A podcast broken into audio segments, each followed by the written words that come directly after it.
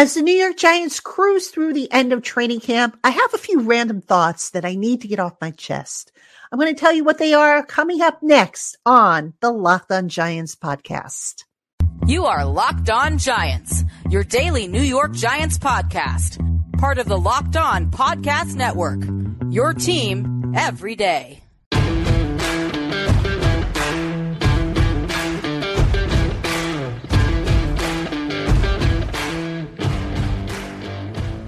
Hello, New York Giant fans, and welcome to a new edition of the Locked On Giants podcast, part of the Locked On Podcast family, your team every day. My name is Patricia Traina, credentialed media of the New York Giants Football Club, and I am your host for today's program. Thank you so much for tuning in, making us your first listen of the day, or if you watch on YouTube, your first watch of the day. Special shout out to my everydayers, my newcomers, and everybody in between. You guys are the best. Seriously, I have the best audience out of all the Locked On podcasts. I believe I do, at any rate. So thank you for tuning in. And today's episode of the Locked On Giants podcast is brought to you by LinkedIn Jobs. LinkedIn Jobs helps you find qualified candidates you want to talk to faster. So post your job for free at linkedin.com slash locked on NFL. That's linkedin.com slash locked on NFL to post your job for free. Terms and conditions apply. All right. On today's Locked On Giants podcast, you know, as I go through training camp, I write things down on my phone in the notes section, little random thoughts that just pop up that, you know, ultimately I either write a story about or I just save for a podcast. So I put five things together, just, you know, various random thoughts about how the Giants preseason has been going. And before that, you know, it, the off season. And I want to talk about some of these thoughts um, that I've been writing down here on the podcast. So totally random. You're not going to know what's coming at you. So hopefully you'll you'll stick around for the whole podcast, check out what I have to say, and let me know what you think, if you agree, disagree, or however. So let's get into it. I'm going to start off with the first couple in this segment. And this one kind of irks me a little bit because of the circumstances. Now, you know, this is about Evan Neal. And everybody talks about how hopefully Evan Neal takes the same type of quantum leap that Andrew Thomas took in year two of his career. And that's, you know, perfectly fine. That's perfectly accurate to say and everything like that. But, you know, I got to thinking about, you know, the diff, you know, Andrew Thomas's rookie season and what went wrong there, and Evan Neal's, and the circumstances are a lot different. If you remember with Andrew Thomas, um, came out of Georgia, first round pick, as we know, um, and he went through multiple coaching. You know, the coaching was never consistent with Andrew Thomas in the rookie year. And then you throw in the injury that he had, the ankle injury, which was a problem. And pretty soon you had people wondering why the kid looked like an absolute mess. Well, you had, remember, Mark Colombo teaching him one way, and then Mark Colombo got fired, and then Googs came in and he was teaching him a different way.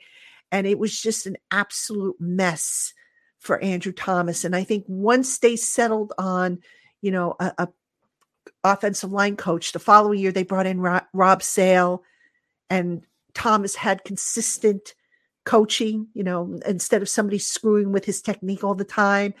Um, the ankle injury kind of resolved itself once he had surgery on it. That's when things started to take off for Andrew Thomas. He started to get better and better and better.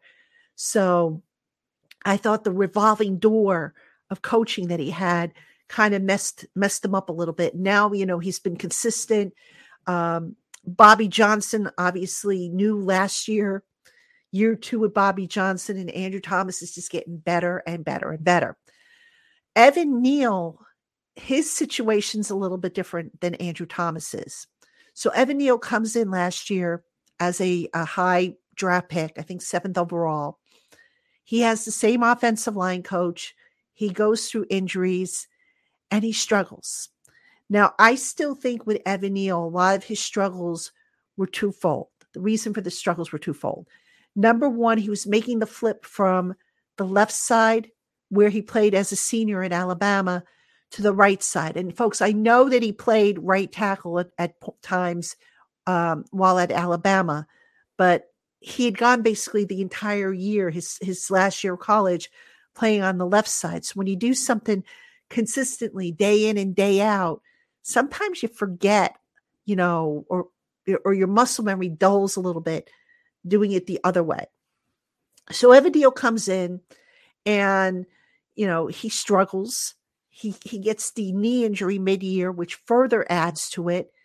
And now suddenly the kid can't get comfortable. He's not only not comfortable on the right side, but the knee injury is making him uncomfortable. And just, you know, I know the coaches work with him on his stance to get him comfortable and everything like that, but he had his struggles. So now here we are, year two. The coaching's still consistent. You know, it's it's still Bobby Johnson leading the way. And Neal hasn't looked horrible, but again, up and down a little bit early on in training camp before that, you know, he got concussed. Um, I didn't think he looked bad in the preseason game last week uh, against Panthers. Um, in the practices since he's been back, a little inconsistent here and there, but not as, you know, nothing like that makes you sit up and say, oh my God.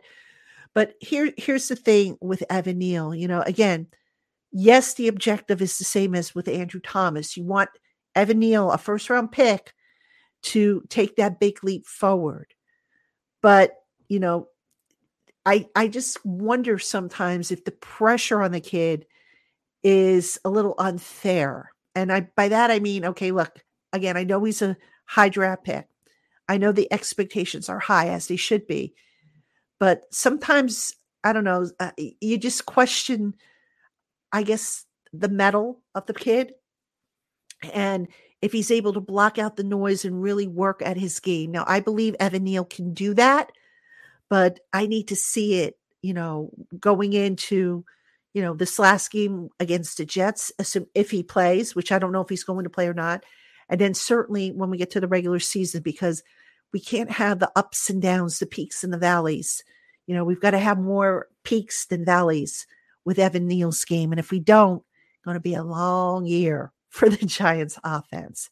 So that's the first thing I wanted to, to just mention um, regarding these thoughts that I wrote down. Now, the second thing I want to mention, this one is probably going to be a little unpopular, but I couldn't help but think this when I was watching the game um, against the Panthers last week. The opening series with the starting offense, did anybody notice anything unusual about that series? Did you? I'll give you a second, because I sure did. Give up? There was no Saquon on that entire series. No running game, really, other than Daniel Jones, you know, taking off on a scramble. Now, why do I mention this?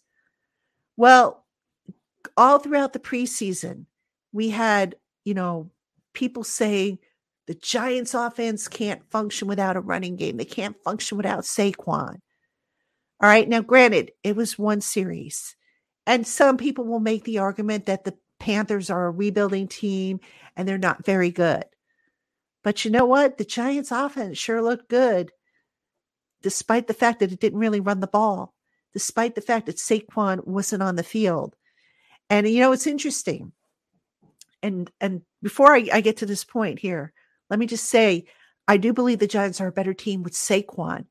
But the, what's interesting about it is, is that, and I've said this before, the Giants' offense is not solely reliant, reliant on Saquon as it might have been in the past. And it just makes you wonder, you know, moving forward, what might happen with in terms of his value if they have to go through this, you know, whole song and dance again with the contract situation, which they will, you know, assuming they want him back after this year. But, you know, again, the big thing I thought was, hey, look, we can be efficient without Saquon on the field. We can score without Saquon. We can move the chains without Saquon. Now, you know, if that was the message that, you know, the Giants were trying to, to get across to the critics to silence them, I mean, I picked that up. I don't know if that was done intentionally or what, but, you know, look, to be clear, Saquon is going to be a part of this offense and a big part of this offense. However, he's not going to be the offense. And I know there are st- still people out there that say, oh, Daniel Jones is lost without Saquon. Well, you know what? Daniel Jones did just fine in that one series. And again, it's one series, you know, you're, you're probably saying, and rightfully so, show me an entire game going without Saquon. But that was a little taste. And the takeaway, at least for me, was that this offense isn't necessarily reliable or reliant rather on Saquon as much as it was in the past. All right, coming up, I've got more random thoughts that I'm going to share with you, stuff that I just happened to jot down a- along the way. So don't go anywhere. Hey, Giant fans, if you're looking for the most comfortable pair of pants or shorts that you'll ever wear, then you got to check out Bird Dogs. Bird Dogs are not only comfortable, but they'll make you look good too. Their stretch khaki shorts are designed to fit slimmer through the thigh and leg and give you a truly sculpted look. And unlike other shorts and pants, Bird Dogs aren't made of that stiff, restricting cotton. Rather, they're made with a cloud knit fabric that looks just like khaki, but stretches so that you get a way slimmer fit without having to sacrifice movement. And best of all, Bird Dogs uses an anti-stink sweat wicking fabric that keeps you cool and dry all day long. My husband absolutely loves his Bird Dogs, and they've become his go-to apparel when he's looking to stay cool and dry, be comfortable, and look good. And he likes them. And if he likes them, I know you will too. So check them out today. And when you order, Bird Dogs will send you a free white tech hat. Simply go to birddogs.com slash LockedOnNFL or enter the promo code LockedOnNFL to get your free gift with your order. That's birddogs.com slash LockedOnNFL or enter promo code LockedOnNFL for your free white tech hat. You won't want to take your Bird Dogs off. We promise you. All right, everybody, welcome back to the Locked On Giants podcast. I'm your host, Patricia Traina, and we are just cranking right along. The Giants host the New York Jets in the preseason finale on Saturday night. Yeah, Saturday night football, right? Can you think of anything better? And best, best of all, even though it's a night game, it's an early night game starting at six, which means um, I should be able to bring you a podcast um, that night, hopefully. So I'm excited about it. I'm excited about, you know, what's still to come. Then we've got roster cuts. And folks, I'm working on a roster prediction show, still playing around with the format, whether we go live, whether we do it, you know, pre-tape it or whatever. But I do hope to do one um, for you before, um, you know, in the coming days, because that, that's going to be a big show. Maybe we do it on Sunday, but stay tuned. If you're watching on, on YouTube, I'll post it on the the uh, bulletin board. And if you're listening to our show, you'll just know when it drops. So um, I'll try and uh, get the word out on my Twitter account if need be. So anyway, we are talking about random thoughts that I just have been jotting down on my phone, you know, just things, little things that I've observed that, you know, just kind of stood out to me that I feel, you know, are worth talking about. And this next one is a huge one as far as I'm concerned. This is really big. And that is the synergy between the front office and the coaching staff. Now, we we saw hints of it, you know, last year. We've seen more of it in the offseason. And, you know, lately the coach, you know, assistant general manager Brandon Brown spoke about it. Joe Schoen has spoken about it. Brian Daboll has spoken about it. It's a big deal, folks. And it is the secret sauce to the Giants' success. You know, so if you want to know why the Giants have been so successful, it's the synergy between the front office and the coaching staff. Now, let me go back a little bit here, because you're saying to yourself, well, duh, isn't that what they should have? I can go back to the Jerry Reese, Tom Coughlin era, you know, towards the end of, of Coughlin's, you know, tenure with the team. And there were clear examples in my mind, at any rate, of Reese and Coughlin not being on the same page. For example, you know, they, they picked um, David Wilson in the first round, a guy that I don't think, I never got the impression that the, you know, the coaching staff really wanted him at that point in the draft. Um, there was another receiver, I think it was Jarrell Jernigan, whom you might recall, you know, they, they drafted him. I think he was a third round pick, and Jernigan couldn't get on the field for the coaching staff. And then when he did, because of injuries, you remember, I think it was, was it the owner that said it, or it might've been Reese? I can't remember who it was, but somebody said, well, see, look, he is a good player after all. Yeah, but he didn't fit what the coaches wanted. Travis Beckham was another guy who wasn't really a fit for what the coaches did.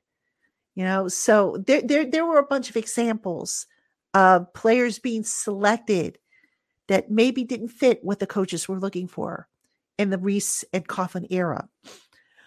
The Shermer and Gettleman era, I don't know if, you know, that era didn't run really long, and I don't know of any, you know, glaring disagreements, but I can tell you that the Judge and Gettleman era, there were some disagreements. There were some heads clucking together, if you will. Um, Joe Judge wanting certain players and Gettleman overruling him and whatnot. So there were some disagreements there, and you didn't have that synergy.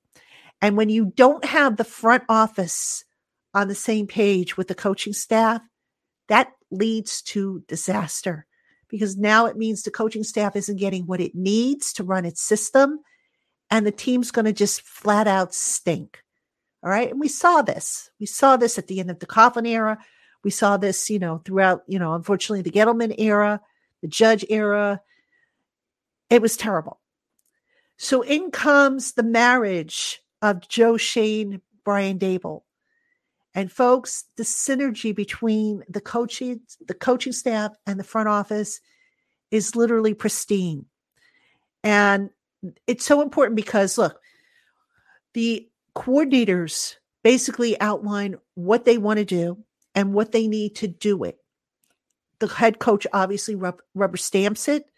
And now this goes to the personnel department to get them what they need. All right. So think of it in terms of the personnel department being like a personal shopper, if you will. You know, you make your list, what you want with the groceries, and you give it to them and say, okay, I don't necessarily care what brand, or in this case, what school the kid comes from.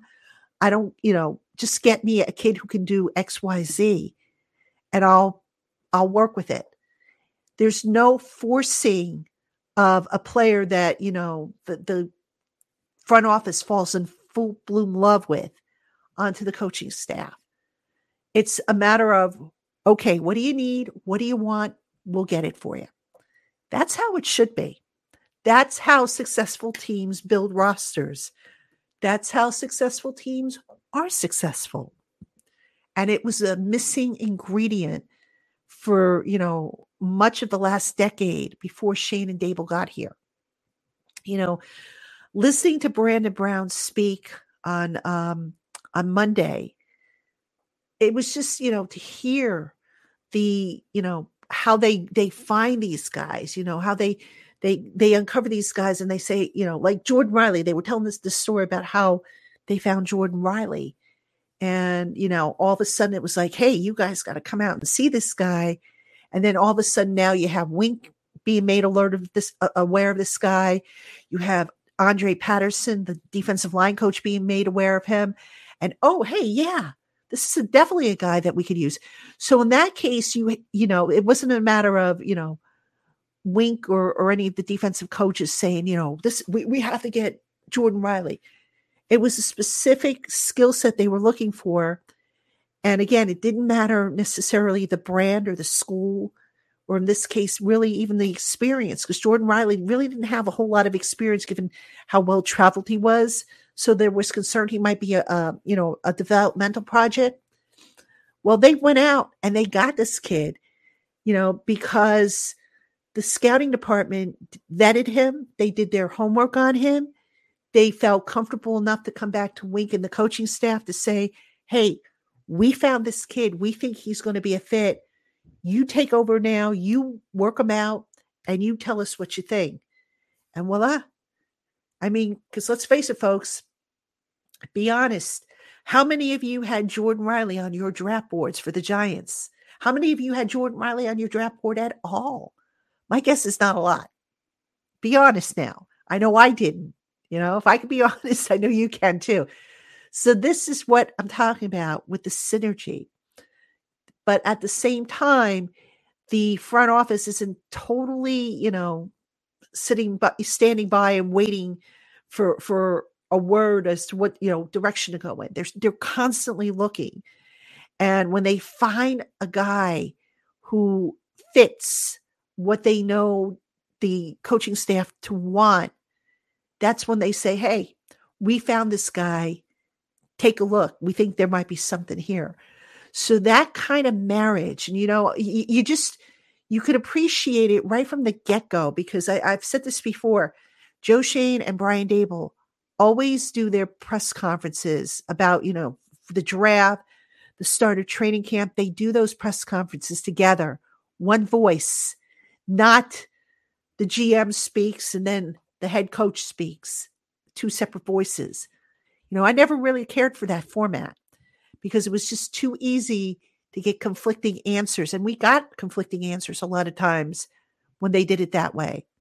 So now you just have one voice, no conflicting answers, and it just runs a lot smoother. And listen, you take that approach, combine that with the, you know, we're going to develop and retain and just, you know, keep developing. This is the way a football team should be built, ladies and gentlemen. Not, oh, you know, this guy looks fancy. This guy's a fancy new, you know, shiny toy that we got to have because he can generate big fantasy football numbers. No, no, no, no. This, this regime understands that. They get it. This coaching staff understands and gets it. And that is a big reason why that the Giants were able to expedite their rebuild last year, why they will be further along this year. That synergy is so important. And I think it's been an underrated storyline with this team for the last, you know, year and a half that this, te- this regime has been here. And it was high time that, you know, it, it was mentioned, and I'm glad that, you know, they were able to talk about it and mention it because it is just so important moving forward. So, all right, I've got two more points I want to make for you. I'll make them for you after this. Hey, Giant fans, these days, every new potential hire can feel like a high-stakes wager for your small business. You want to be one hundred percent certain that you have access to the best qualified candidates, right? So that's why you have to check out LinkedIn Jobs. LinkedIn Jobs helps you find the right people for your team faster and for free. I myself have used LinkedIn Jobs to find people for Giants Country, the site that I run over on S I's Fan Nation. And the process is not only super easy, but it's a big time saver. Simply add your job and the purple hashtag hiring frame to your LinkedIn profile and s- spread the word that you're hiring. Simple tools like screening questions make it super easy to focus on candidates with just the right skills and experience so that you can quickly prioritize whom you'd like to interview and hire. So don't spend time sorting through endless resumes and dead-end leads. Put LinkedIn Jobs to work to you today for free by visiting linkedin.com slash LockedOnNFL. Terms and conditions apply. All right, everybody, welcome back to the Locked On Giants podcast. I'm your host, Patricia Traina. Happy to have you with us, and a special shout out to my subtext community. You guys rock. The questions that you have been submitting for our private video, our private Blue and A video, have been awesome. Please, if you have questions, you guys know how to get them to me. You know, it's a secret, you know, it's a secret just for the uh, subtext community members. And uh, as for the rest of you who want to ask me questions, you can drop them in the comments section below. You can send them to me over on Giants Country. I'll pick them up over there. But, you know, just I'd love to hear from you guys, you know. But uh, I did want to send a shout out to my my uh, subtext community. And I also am working on something. I, I've got to find out if I can do it. But if I can do it, I have something special planned for you for the season. So hopefully I'll be able to do it. I've got to get permission to do it. But if I get it, I think you guys will like it. So stay tuned for more details on that. All right. On today's Locked On Giants podcast, I'm giving you some random thoughts, just certain things that I've observed, that I've just written down that I feel deserve to be talked about. And I've got two more that I want to cover on this show. And I, it, you know, this one kind of really came to me today as I was watching practice, because I just, I was watching the activity on the sideline because what, you know, while special teams was going on. And I said, you know what, now that I think about it, this has been going on quite often, and I haven't seen it as much as I've seen it this year. And what I'm talking about is I see more and more guys going off and doing individual work with a coach. When I say individual work, I mean like one-on-one or coaching up each other. So for example, during today's practice, Tuesday's practice, Bobby Okereke, during the special teams drills, was off on the sideline working with a coaching assistant who was acting as the runner, you know, like a running back with the ball high and tight. And Bobby was run, running towards him, trying to slap the ball out of, out of the uh, quote unquote runner's hand. And, you know, so he's working on his strip, his uh, stripping technique, if you will. And I'm watching this and I'm saying, wow, look at Bobby Okereke, you know, working out uh, on that stuff. You know, I've mentioned it before, Kayvon Thibodeau doing extra conditioning and sprints. And it's amazing, you know, because now that I think about it, you watch Kayvon Thibodeau, whether it's blistering hot and humid out or just com- cool and comfortable as it was on Tuesday, that dude looks as fresh late in the practice as he did to start the practice. So he's doing things, you know, for conditioning. Then there was another time during the drills where I saw Adoree Jackson and Deontay Banks on the sideline, again, during special teams drills. And Adoree was, it looked like to me um, that Adoree was teaching Deontay Banks how to shed a jam. You know, when a receiver tries to jam at him, you know, to, to knock him off his path, and and outmuscle him. And it looked like Adoree was teaching him, you know, little uh, techniques to swat away the hands and stay in control of the jam. So, you know, I, I made note of that in my, you know, my practice report over at Giants Country, but I went back and I looked at some of my other notes, and you know what? There's been a lot of instances where we've seen that, probably more so this year I than I can remember last year or in years past. Because some coaches, they're like, okay, when special teams is going on, pay attention. You know, we want everybody paying attention.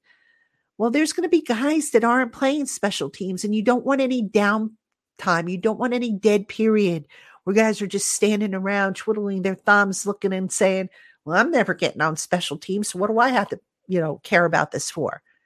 No, I mean, they they do if they – if they don't have anybody who can, you know, help them with stuff. But you see a lot of guys doing little extracurricular things on the side. And folks, that's how these guys are going to get better. You know, picking the brain of a veteran teammate, working with a coach, practicing a technique.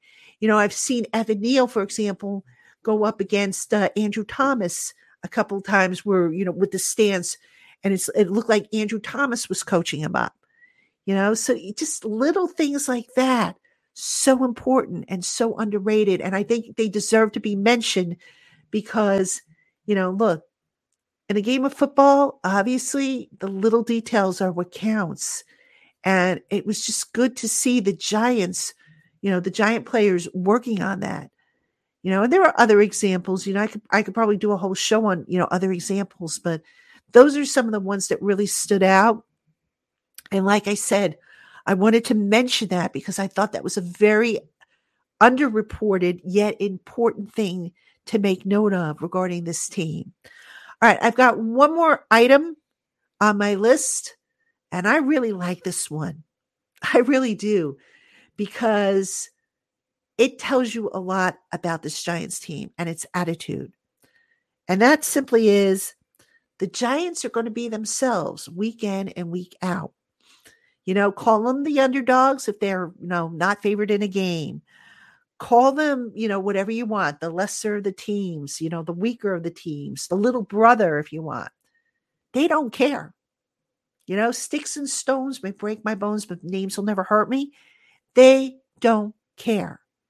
This Giants team collectively has a swagger about it. There's confidence oozing out of the pores of these players. Not cockiness, confidence. They're modest, but yet, you know, you watch them go through drills. You watch them go through, you know, the team part of practice, the seven on sevens. And you just see such a difference. You just, you watch them and you say, wow, they look like, you know, a team that believes in themselves. And, you know, what what's the old saying that if you want to make it, you got to start by believing in yourself. And once you believe in yourself, others will start to believe in you. That's what we're seeing with this, this football team. The confidence, the swagger, you know, the, the commitment, the, you know, they are who they are. They don't want to be labeled. They They don't care what you call them. You know, some people call them the pretenders or, like I said, the little brothers or whatever. This is the New York, you know, these guys, they are the New York Giants.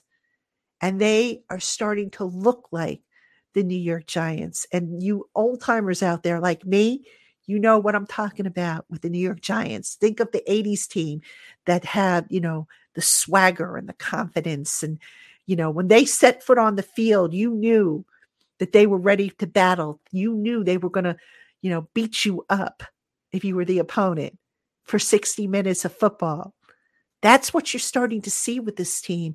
And that was a quality, believe it or not, that you really didn't see until, you know, Daboll got here. You, you know, other coaches talked a great game. They talked about smart, tough, defend, dependable. Words. This team's doing it. You see it. It's hard not to miss. And this team, if everybody stays healthy and this team, you know, carries all this stuff over to the regular season, oh gosh, is it going to be fun to watch this team? Are my Monday shows after a game going to be fun to do? All right. And it's high time, folks, because the dark days, I think we could say the dark days are over. And I know I can't wait to go through the season and see how this season unfolds and how this team continues to mature. Because I think finally we can say that this New York Giants franchise is on the right track. All right, everybody, that's going to do it for this edition of the Locked On Giants podcast. Thanks so much for listening or watching on YouTube, uh, making us your first watch of the day, watching us. Um, Keep it here all week long. Like I said, we're going to have more shows. I'm going to try and get you a couple guests. Uh, Saturday, obviously, we'll do the Jets uh, wrap-up. At some point, I will do a roster preview show. I've just got to make arrangements for that. So we'll work all that stuff out. Plenty of stuff coming up on the Locked On Giants podcast. Hope you will join me for all of it. So until next time, everybody, thank you for tuning in. I'm Patricia Traina, and I will see you tomorrow.